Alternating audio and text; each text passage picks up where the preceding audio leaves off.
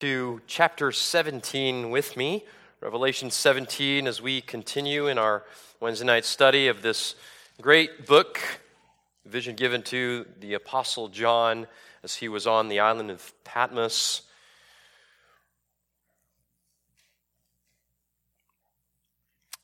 Actually, before you turn there, with your finger in Revelation 17, turn to 1 John chapter 2 for a moment. You don't have to go very far, but by way of introduction, I want to read just a few verses from 1 John 2 that have to do really with the theme of what we're going to look at tonight.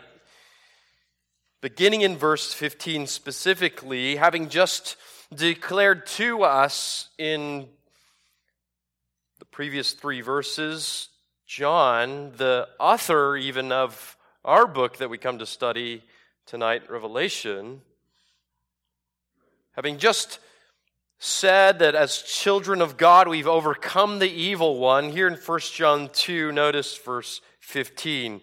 John gives us, you probably know these verses, one of the most direct warnings about worldliness and loving the world that the Bible has to offer. You know it well. He says, Do not love the world or the things in the world. If anyone loves the world, the love of the Father is not in him. For all that is in the world, the lust of the flesh, the lust of the eyes, and the boastful pride of life is not from the Father, but is from the world. The world is passing away, and also its lusts, but the one who does the will of God lives forever. But notice he says, Children, it is the last hour. And just as you heard that Antichrist is coming. Even now, many Antichrists have appeared. From this, we know that it is the last hour.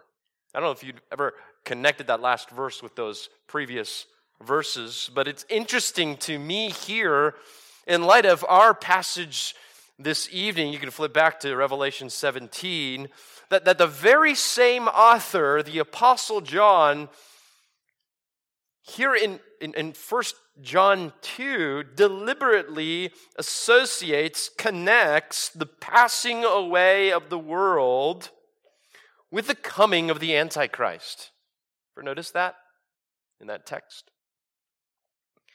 And not only that, but it is also the same Apostle John who will go on in that same letter, 1 John 5, verse 19, to say that the whole world is indeed it lies in the power and the influence of the evil one, Satan himself.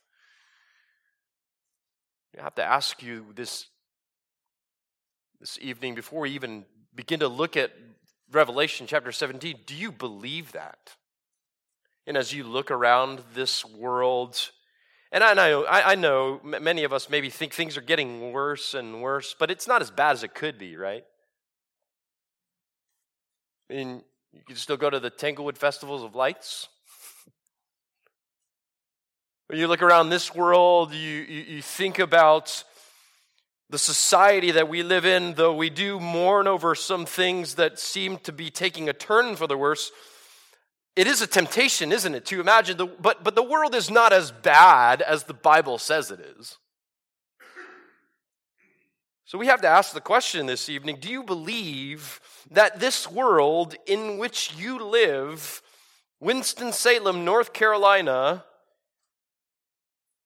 is really under the control of Satan?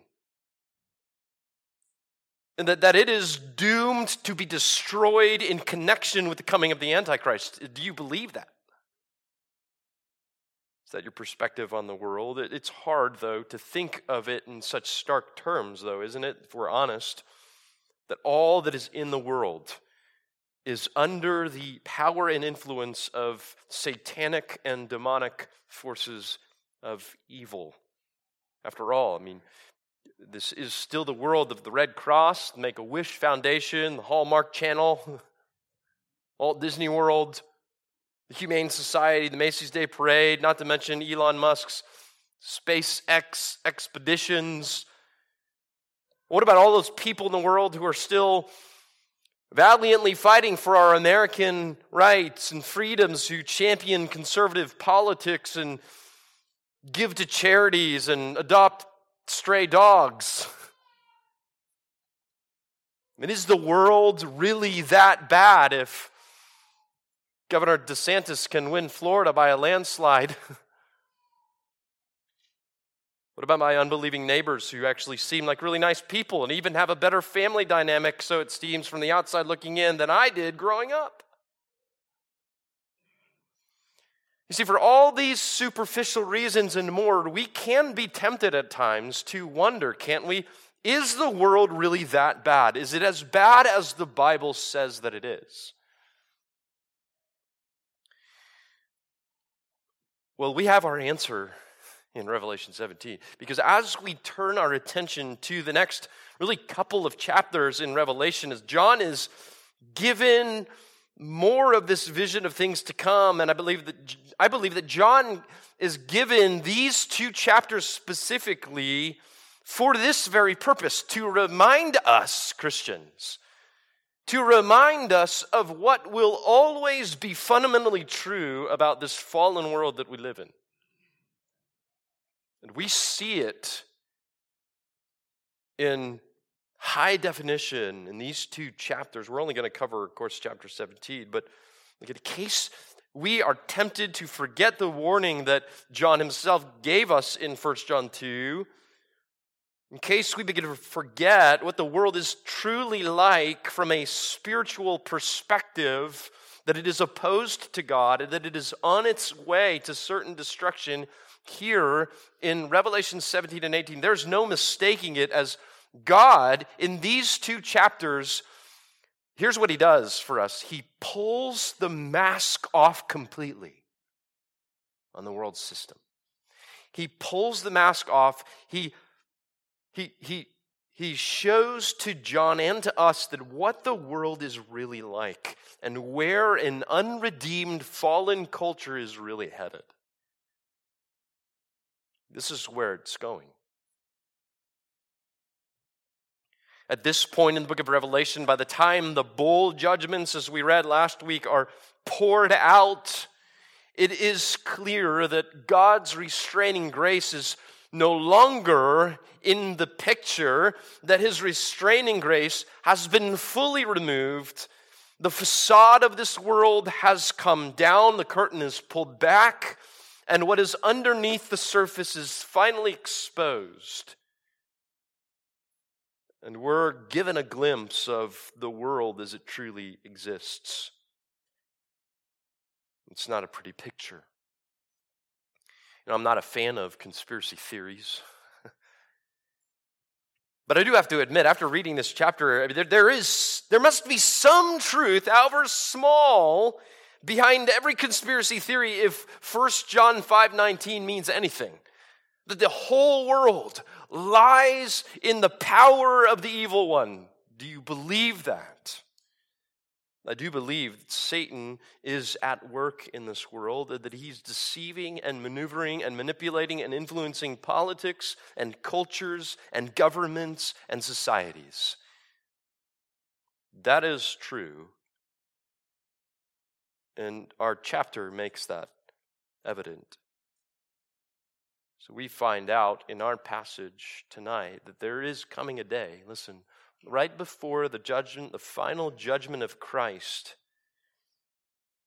when evil in society will no longer lurk in the shadows and seek to be subtle or be hidden or be glossed over but rather it will strut itself around proudly in broad daylight. We will read in these two chapters of a political platform of the popular party that is purely evil. And there's no hiding it. It, it will no longer try to cover up murder by calling it health care or women's rights. It will no longer need to hide behind blue tape and bureaucracy. Here in our chapter, we're going to see the rule of the Antichrist come to full fruition. The government world system will be evil, society will be evil, culture will be evil, politics will be evil. There will be no, listen, there will be no separation between church and state, and that won't be a good thing. Both will be fully united with one mind against the Lord and against his Holy One. That is what we see in these verses. There is coming a time, beloved, spoken of here in Revelation 17 and 18, when the world will be so corrupt that it will be impossible to be in the world and not of it. Have you heard that before? There's coming a day when God, just look at chapter 18. I know that's not our chapter, but look at chapter 18, verse 4. There is coming a day in this society when it will be impossible to be in the world and not of the world, and so God will call his people to come out to come out of her so that you will not participate in her sins and receive of her plagues. That's how bad it will be. So, where, does, where do these two chapters, though, fit into the larger picture of what we've been studying? Revelation 17 and 18 fill this gap, so to speak. If you remember from last time, be, between John's account of the bowl judgments that are pour, poured out in chapter 16 that Danny covered, and then what comes in chapter 19? Well, the return of Christ. What we want to get to, right? Where he comes and he and he destroys all of his enemies, the battle of Armageddon, the marriage supper of the Lamb.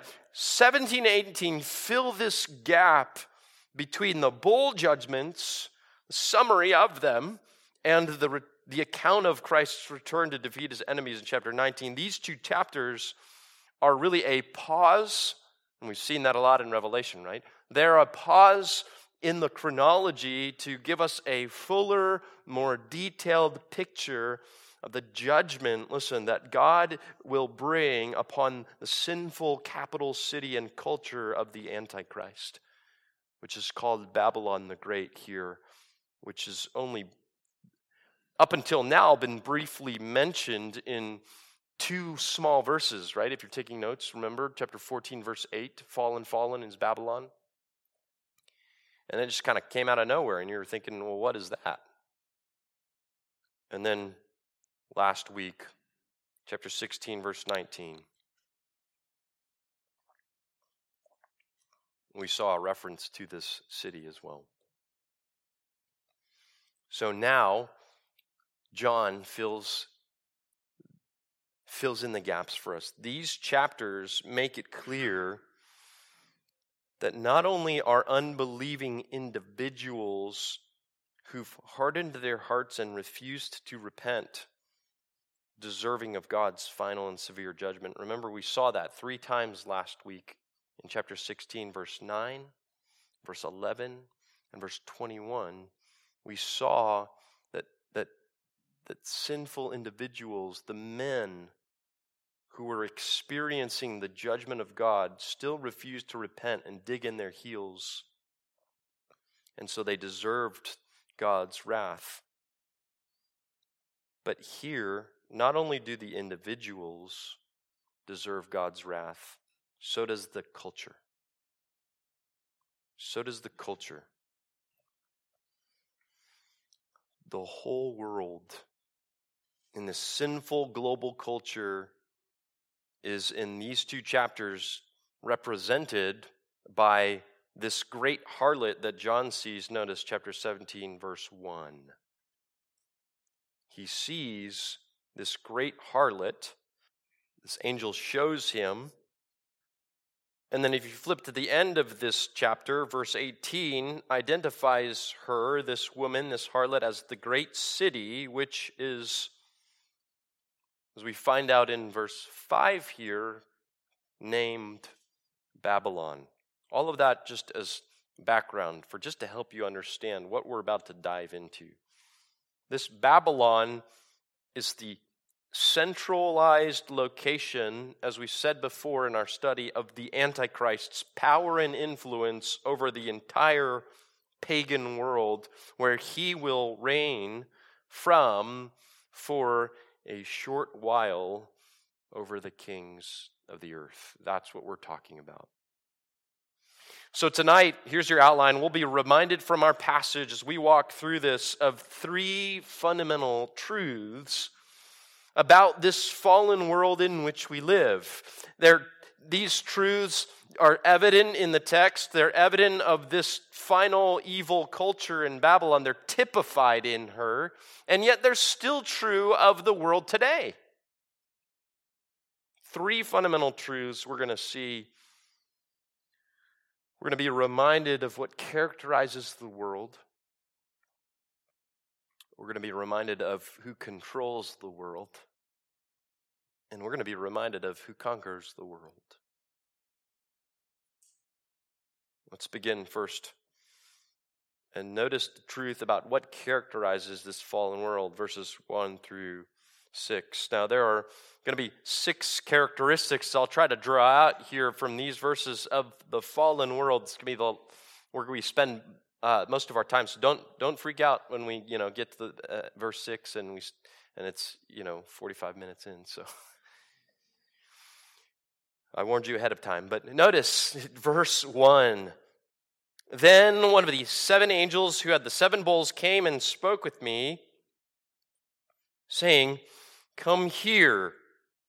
I will show you the judgment of the great harlot who sits on many waters. Now, first, I want you to see here this first characteristic that this fallen world, John is told, is doomed to certain judgment. This world has a shelf life.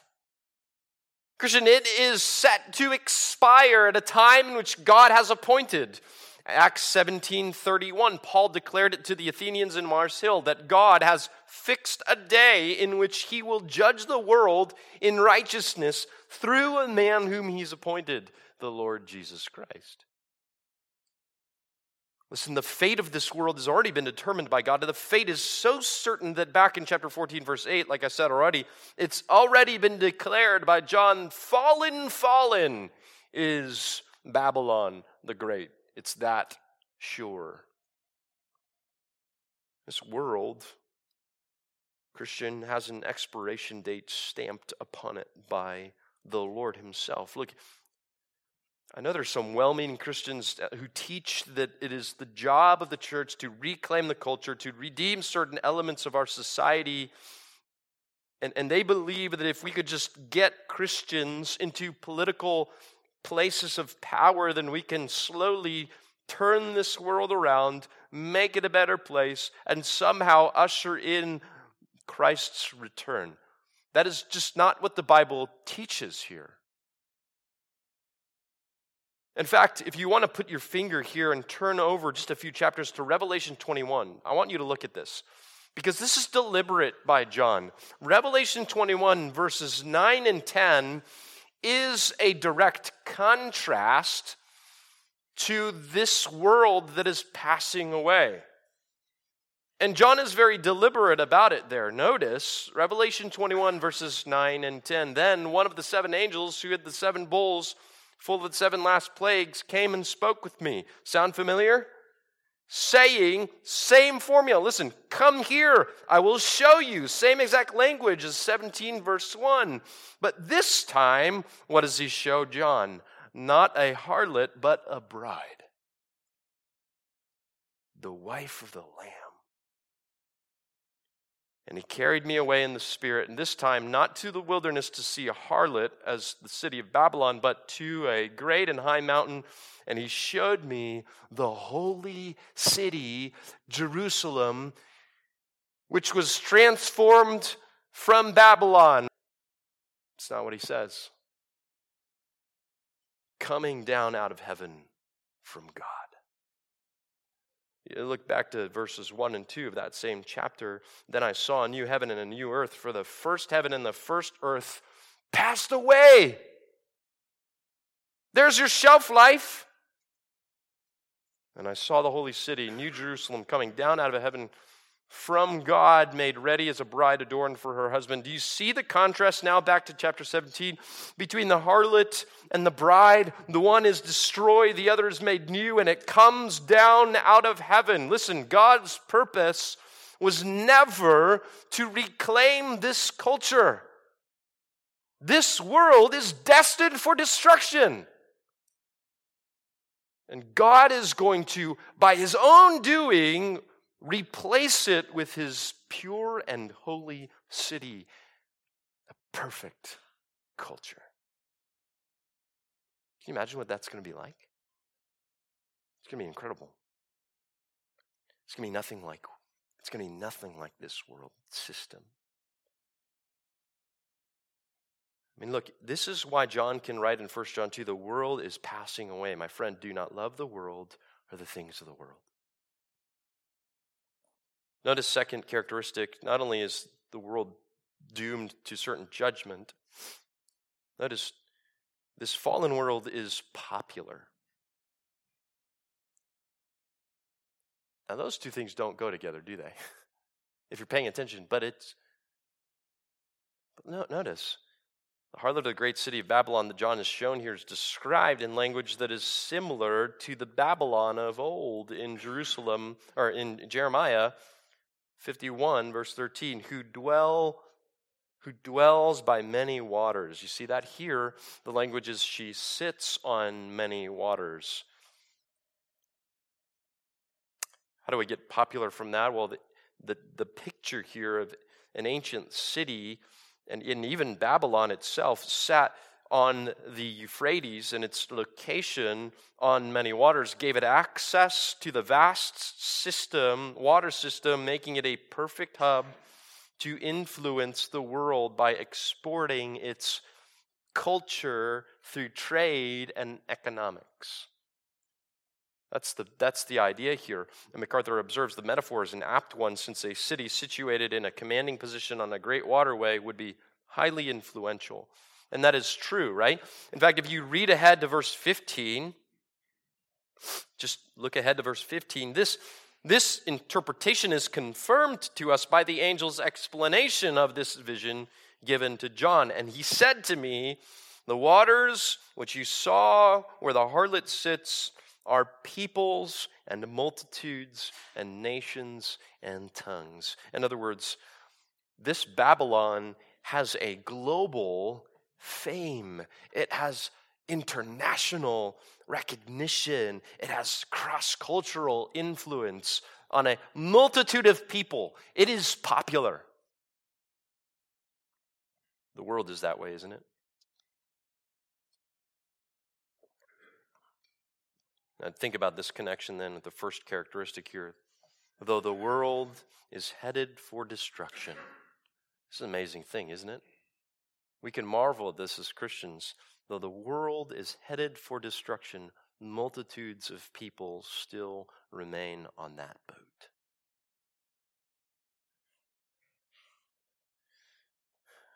This is the broad road. Jesus spoke of Matthew 7, remember? The gate is wide, the way is broad that leads to destruction, and there are many who enter through it. The world is popular. I mean, don't you hate the fact that the truth, those who ascribe to it, Christians are a minority? Like, but that's how it's always been.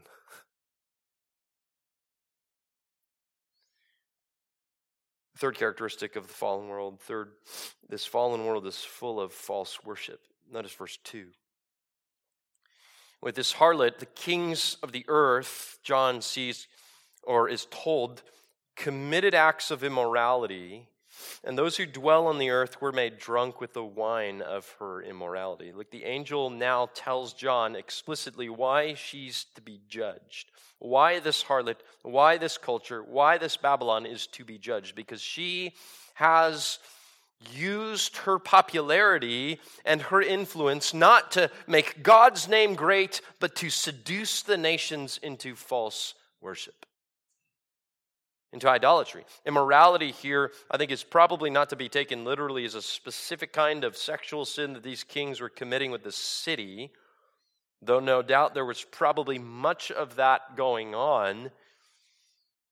But rather, in keeping with the imagery and the metaphor of a harlot representing the city, this is more likely John's way of referring to the spiritual adultery and religious idolatry that this capital city of Babylon propagates and leads the nations in and influences them towards. Look, false religion will rule the day and it will go out to all the world from this center of culture.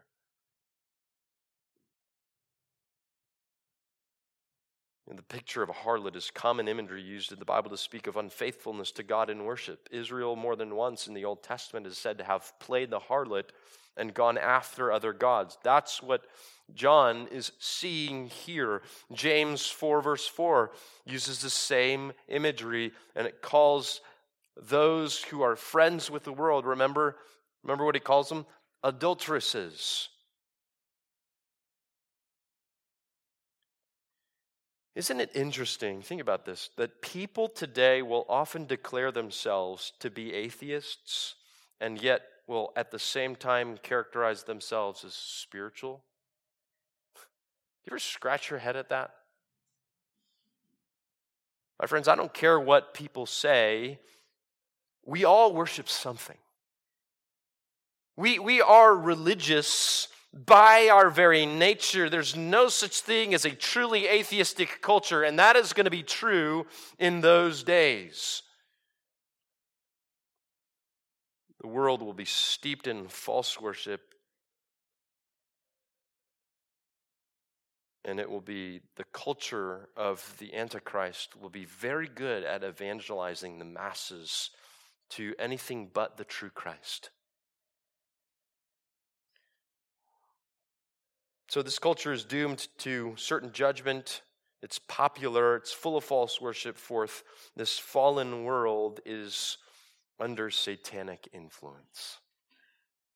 This is true still of today. Notice verse 3, though, what it's going to look like, what John sees. And he carried me away into the, in the spirit into a wilderness, and I saw a woman sitting on a scarlet beast, full of blasphemous names, having seven heads and ten horns. See, here, John is carried away to a desolate place where the angel now shows him the harlot of Babylon who he's been describing. And John sees her, and the vision is so disturbing that verse 6 tells us that he wondered greatly. It, literally, he, he, was, he, he was astonished at a great astonishment. It indicates his shock and awe at such a repulsive sight. And it's possible that part of John's astonishment comes because he expects, remember what? He expects to see a woman sitting where? On many waters. But as he turns and looks, he sees her instead sitting on a hideous, seven headed, ten horned beast. Now, we've seen this beast before. It's the same beast that shows up in chapter 13. This is none other than the Antichrist, to whom is given the power and authority of Satan. You remember? Love, do you, do you realize that Satan is behind every false religion and every false idol ever invented and worshiped by men? You realize that? There's, there's no such thing as Allah or Buddha or Zeus or Poseidon. Every other religion outside of Orthodox Christianity and the worship of the one true God is ultimately the worship of Satan and the work of demons.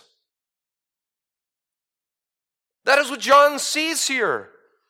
Behind and underneath and undergirding and supporting and grounding this world culture of false religion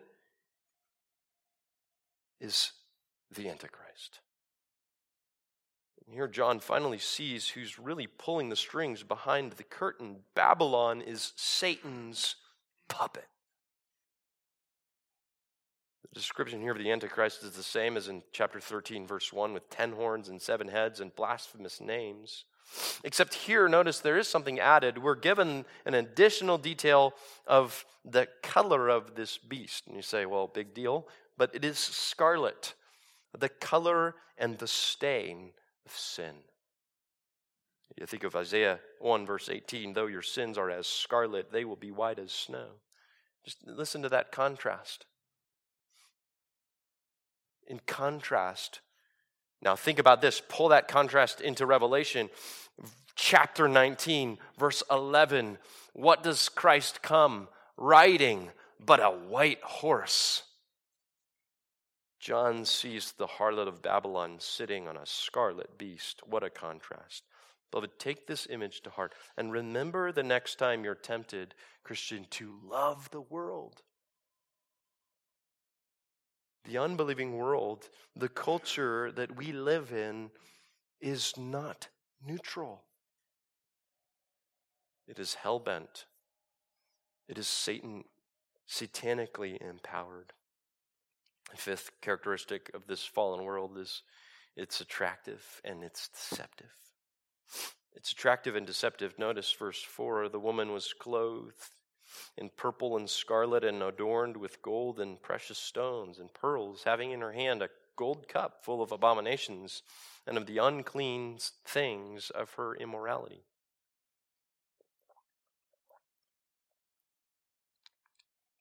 Notice how Babylon is described here as wealthy and affluent and luxurious as the result of her sin and immorality. I mean, I mean, this, this is isn't this Psalm 73 all over again? Asaph looking around at the wicked people saying, man, they, they don't have to worry about a thing. They've got a great life.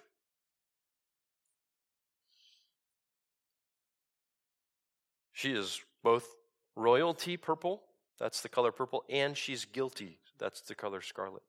She's dressed as extravagantly as she sins. You, you could say she's the queen of sinners and she makes it look good. Her attire is appealing, it is enticing, and her cup, not to mention her cup, is beautiful, it's attractive, but it's full of deadly poison. My friends, this is the deceptive nature of the world and of sin and of idolatry, is it not? It, it has a veneer of goodness and glamour, but on the inside it is as rotten and detestable as a dead carcass. Notice what John says fills her cup. It is full of abominations, which is classic Old Testament term for idols and unclean things. Like these are, as one commentator says, blasphemous activities that God detests, and the harlot's cup is full of them. And yet, the fact that they are in her cup tells us she is gladly drinking deeply of them. I mean, it's a gross picture, isn't it? Little does she realize she will soon drink the cup of God's wrath. Chapter 16, verse 19. Beloved, this is the blindness and the deceitfulness of sin. This is still true in the world, isn't it? It looks attractive. I mean, why are so many people on that path? It looks good no hardships.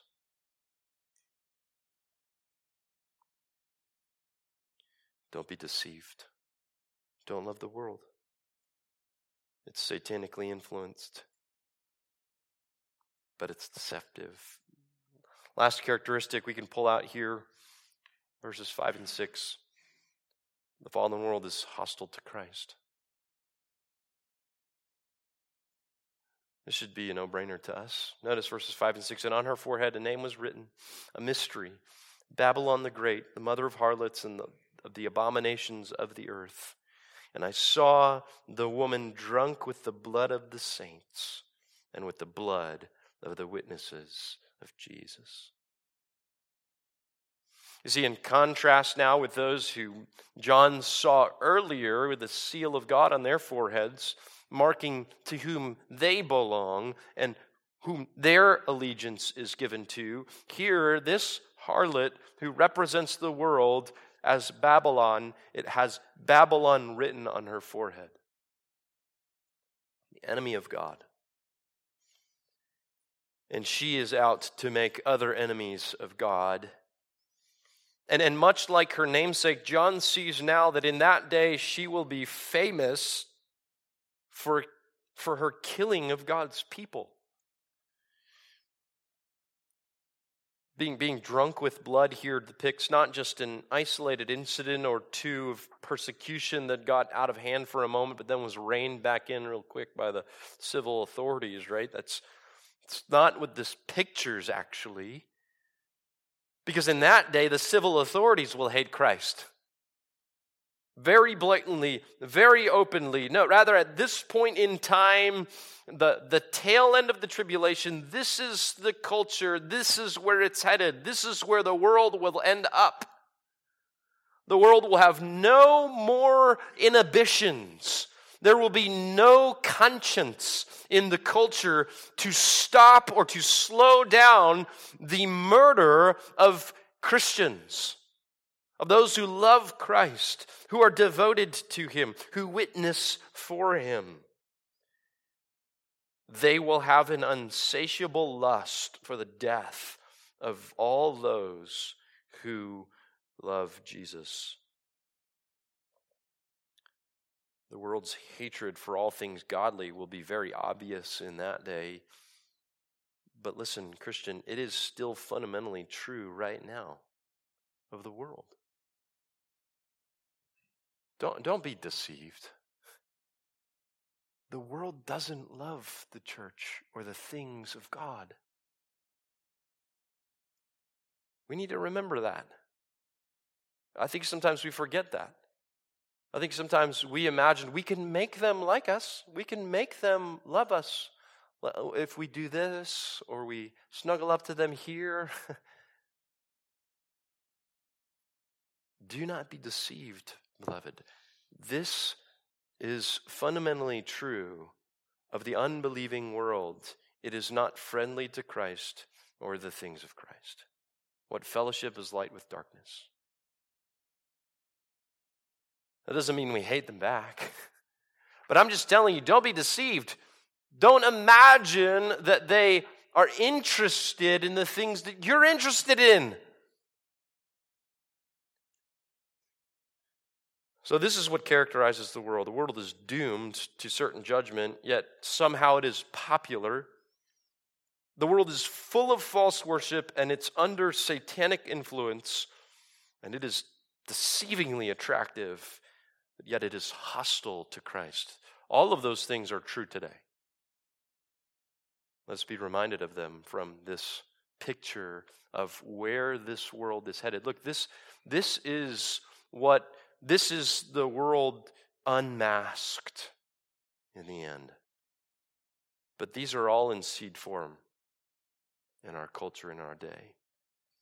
So that, that's what we're reminded in this passage of the truth about what characterizes the world. But notice more quickly now these last two truths. We're also reminded in this passage of the truth about who controls the world. The truth about who controls the world. And we touched on this already a little bit, but the answer here is actually twofold. One of which, the first of which we've already alluded to. Notice first, we'll start with the most obvious. As we've already said, it is true that Satan, Satan, in some measure, to some extent, has been given control over this world. Let's not forget that. As we read 1 John 5:19, the world lies in the lap and the power of the evil one. But he but his control is not absolute as we'll see here in a moment, but but nevertheless, he does have a kind of dominion over this world. This becomes obvious here as the angel now begins to interpret for John what he saw. Look at verse 7. Revelation 17, verse 7 And the angel said to me, Why do you wonder? I will tell you the mystery of the woman and of the beast that carries her, which has the seven heads and the ten horns. And I love when the Bible does this, right? you're scratching your head trying to figure out the imagery, and, and here comes God through an angel saying, I'll tell you what that means. Wish he'd do that more often, right? But notice, remember how from John's vantage point in verse 3, when he first sees this vision, he wrote, remember, what did he write? I saw a woman sitting on a scarlet beast. That's not what the angel says. When the angel goes to interpret it for him, and the angel says, No, here's how you should see this. This is the perspective you need to have, right?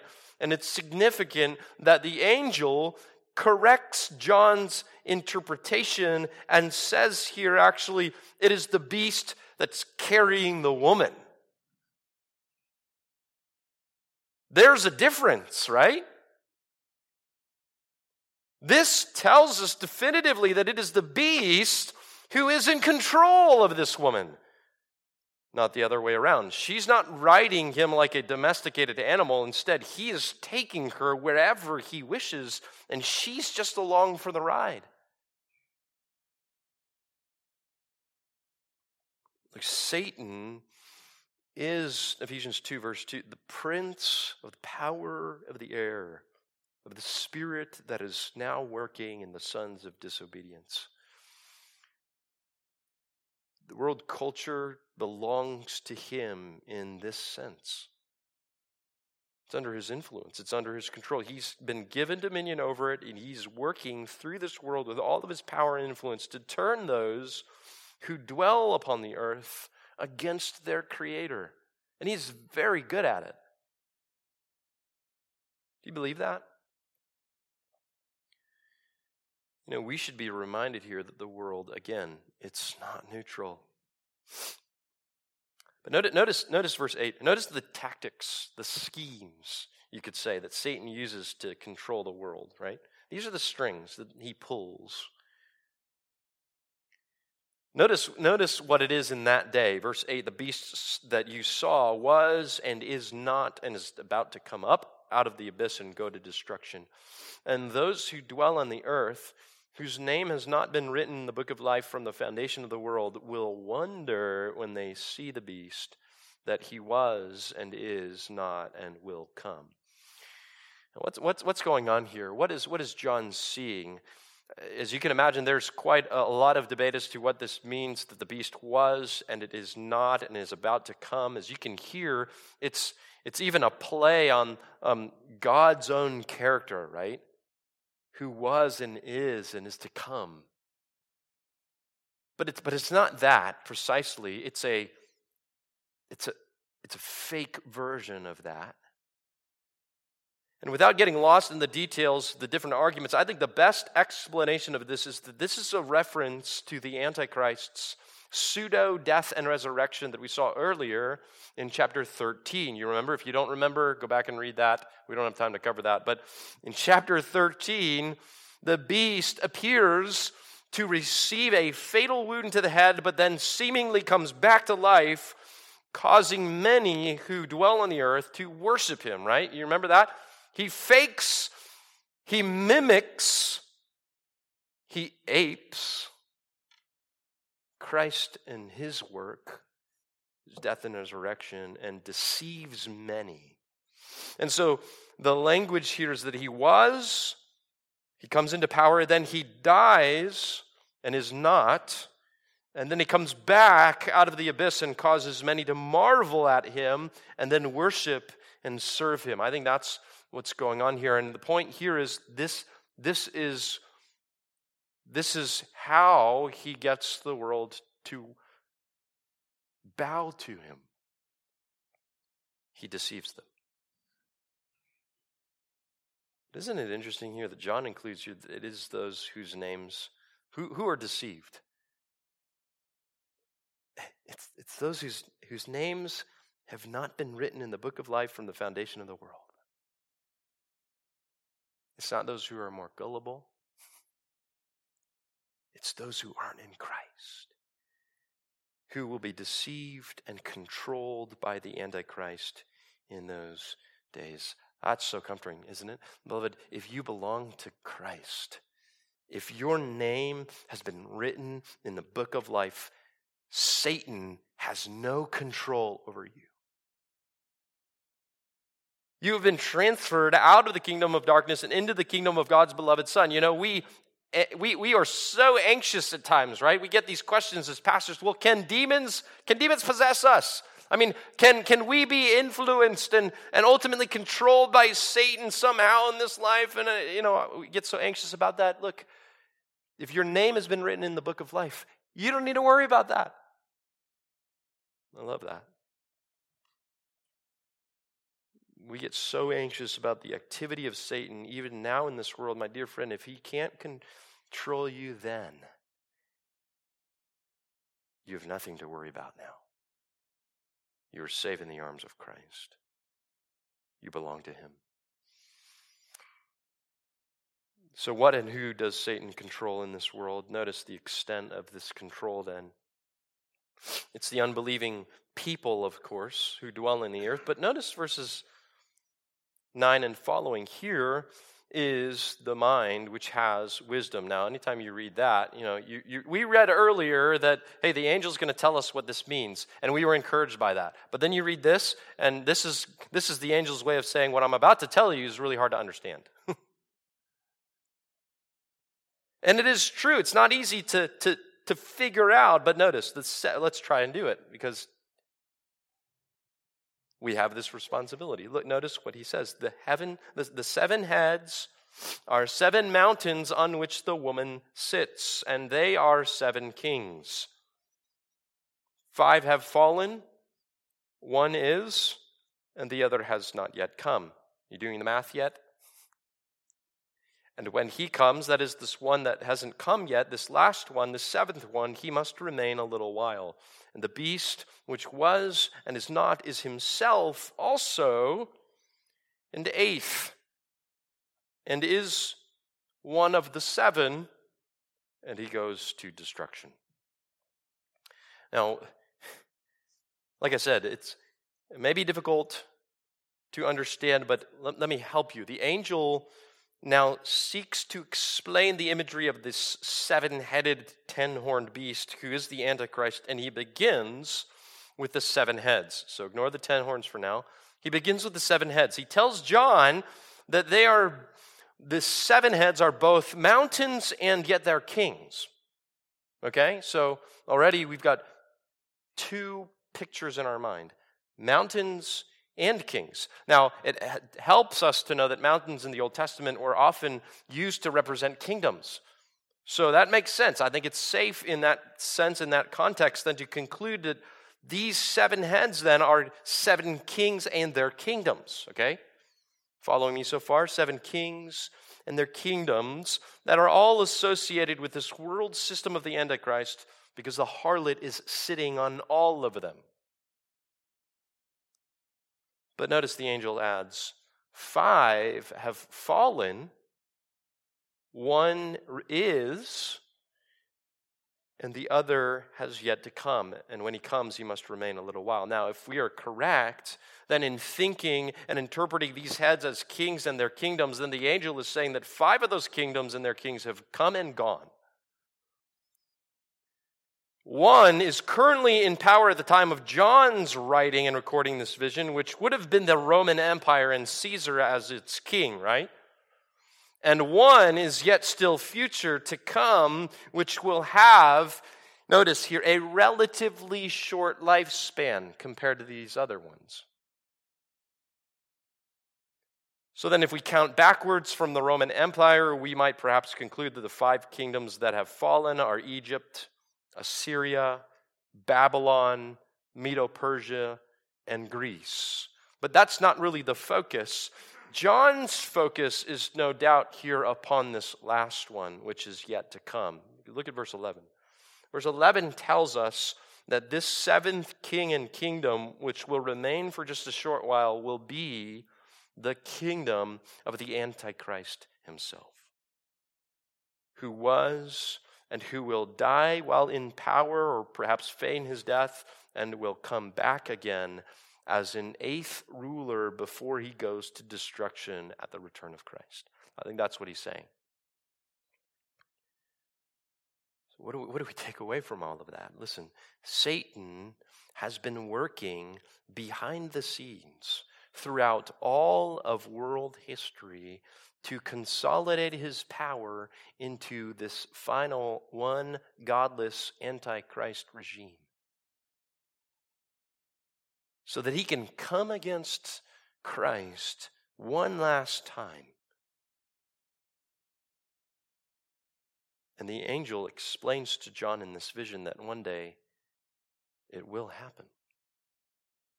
Do you believe that, Christian? It will get worse before it gets better.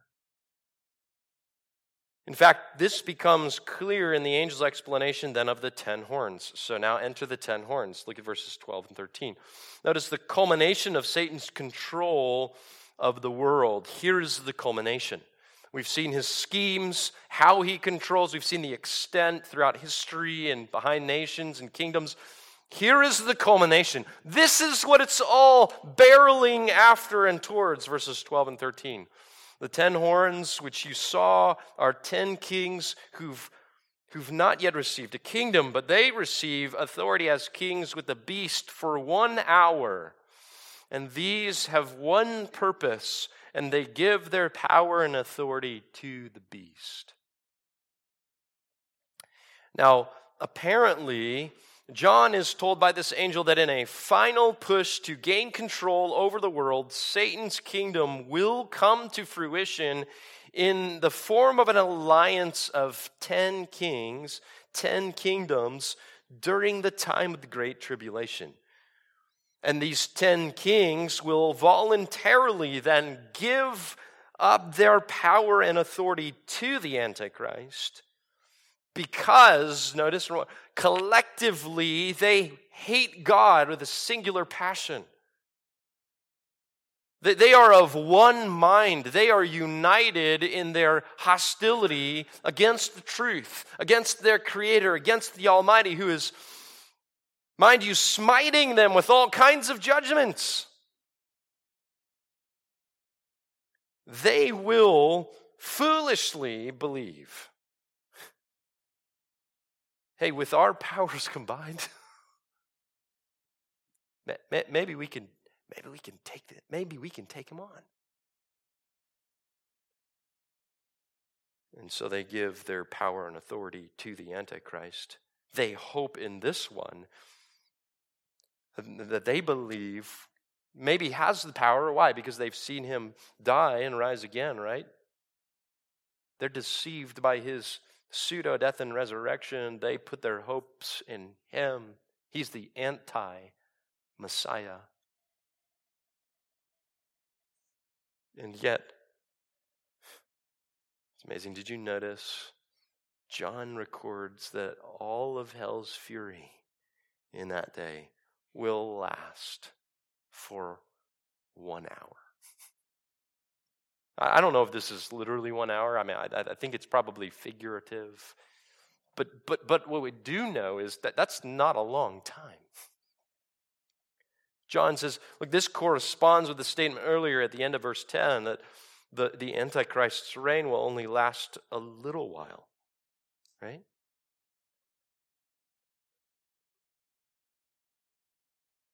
And when the time is up, Revelation 11, verse 15 says, The kingdom of the world will become the kingdom of our Lord and of his Christ. Because while it is true that to an extent Satan controls the world, John is equally clear here, still under your second point, that God is ultimately in control of this world. Yes, Satan has some dominion, but God is ultimately in control. This is our Father's world. It doesn't belong to Satan. Satan's control is a delegated authority. And notice how this becomes obvious to us then in verses 16 and 17. And the ten horns which you saw John says, and, and the angel tells John, and the beast, these these, the ten horns and the beast, these will hate the harlot and will make her desolate and naked and will eat her flesh and will burn her up with fire. What is, what is going on here? The angel tells John that there is coming a day at the end of this period when Satan will consume the very world system that once served him, that he used to get his place of power. That when he returns from the dead, right, to take control over all the world, not even Babylon, the great city, will stand in his way. He will seek to consolidate his power, to exalt himself and himself alone. And in that day, the puppet of this world, as depicted by this harlot that John sees, will be devoured. And all you will see in its place is the ruling hand of the beast and of the Antichrist. All the forms and vestiges of this world, of cultures and governments throughout the ages, will at last be discarded by the Antichrist, thrown to the wayside by the beast.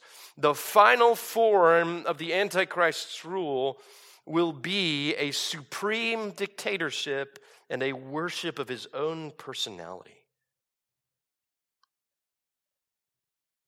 And yet, what John says next is absolutely astounding. Look at verse 17. What is the ultimate cause? What is the cause of this consolidation of power to the Antichrist? In the most wicked government system that the earth has ever seen. The angel tells us, for God has put it in their hearts to execute his purpose by having a common purpose and by giving their kingdom to the beast until the words of God will be fulfilled. Listen, if you don't believe in the sovereignty of God, you cannot explain that verse. God will have put it in their hearts so that He can put it to an end. Here we read that it is God ultimately, it is His will, it is His purposes that all of the world's powers serve.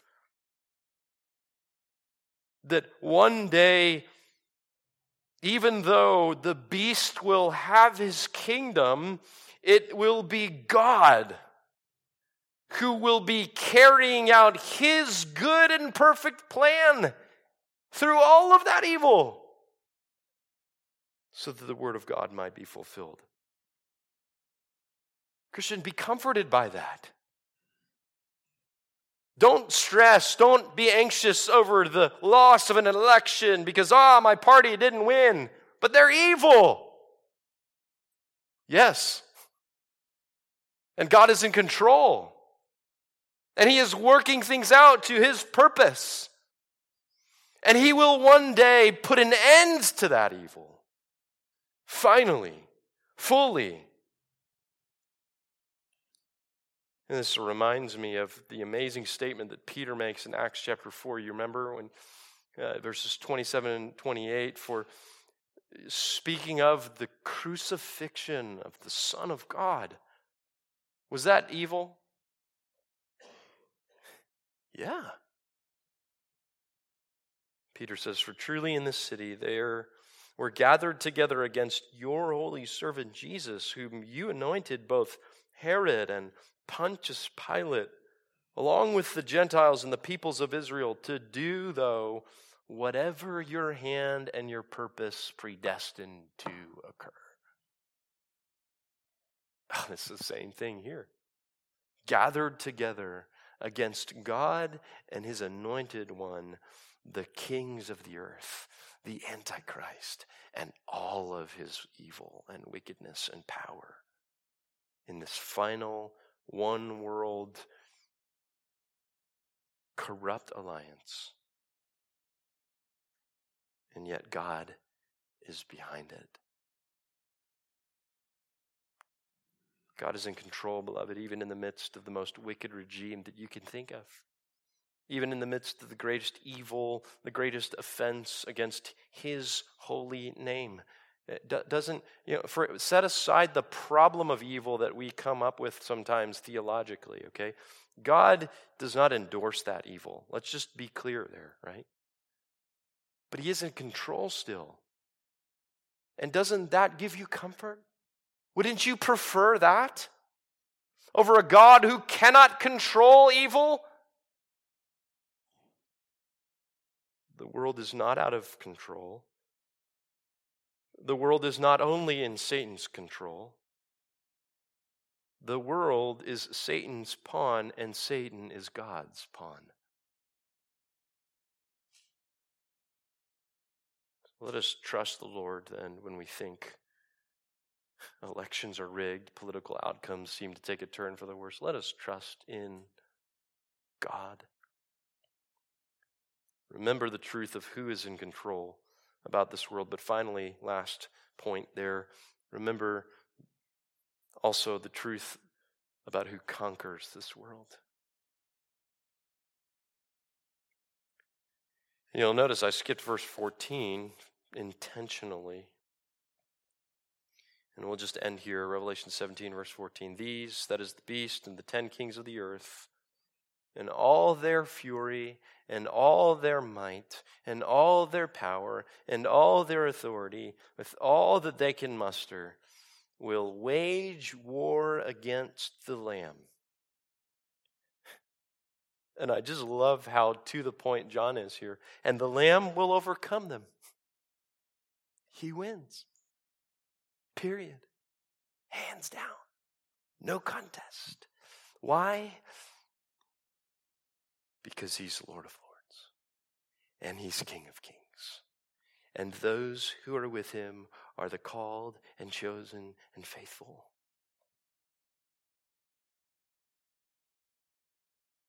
Christian, this Antichrist world alliance will go to war against the Lamb, but John puts it simply the Lamb will overcome them. Christ has overcome the world. There's no competition.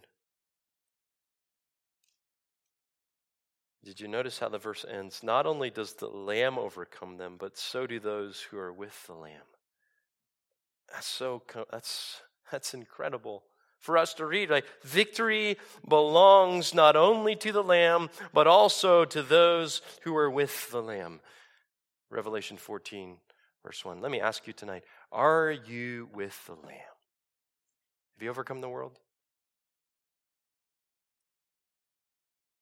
Dear Christian, if you are in Christ, greater is he who's in you than he who is in the world. 1 John 4 4. Be comforted by Jesus' words, John 16, verse 33. In the world, look, you're going to have tribulation. Look, we, we, we saw it. We saw it tonight. The world is not for you. You will have tribulation, but take courage, Christian. Christ has overcome the world. Let's pray together. Father, we thank you for this text, and we're riveted just by this picture of the end. How convicting it is to us when we chase after the things of this world, when we imagine that we can find fulfillment and hope and belonging and comfort from these things that you have said will pass away. Lord, forgive us. Cause us to look upon Christ, to find our hope and sufficiency in Him. And Lord, if there are those here who have yet to do so, who actually love this world and this world is their home, and Lord, may you, may you convict them while it is still today, before this this season comes, Lord, may they come to know you, the Lamb of God, who has taken away the sins of the world, your people.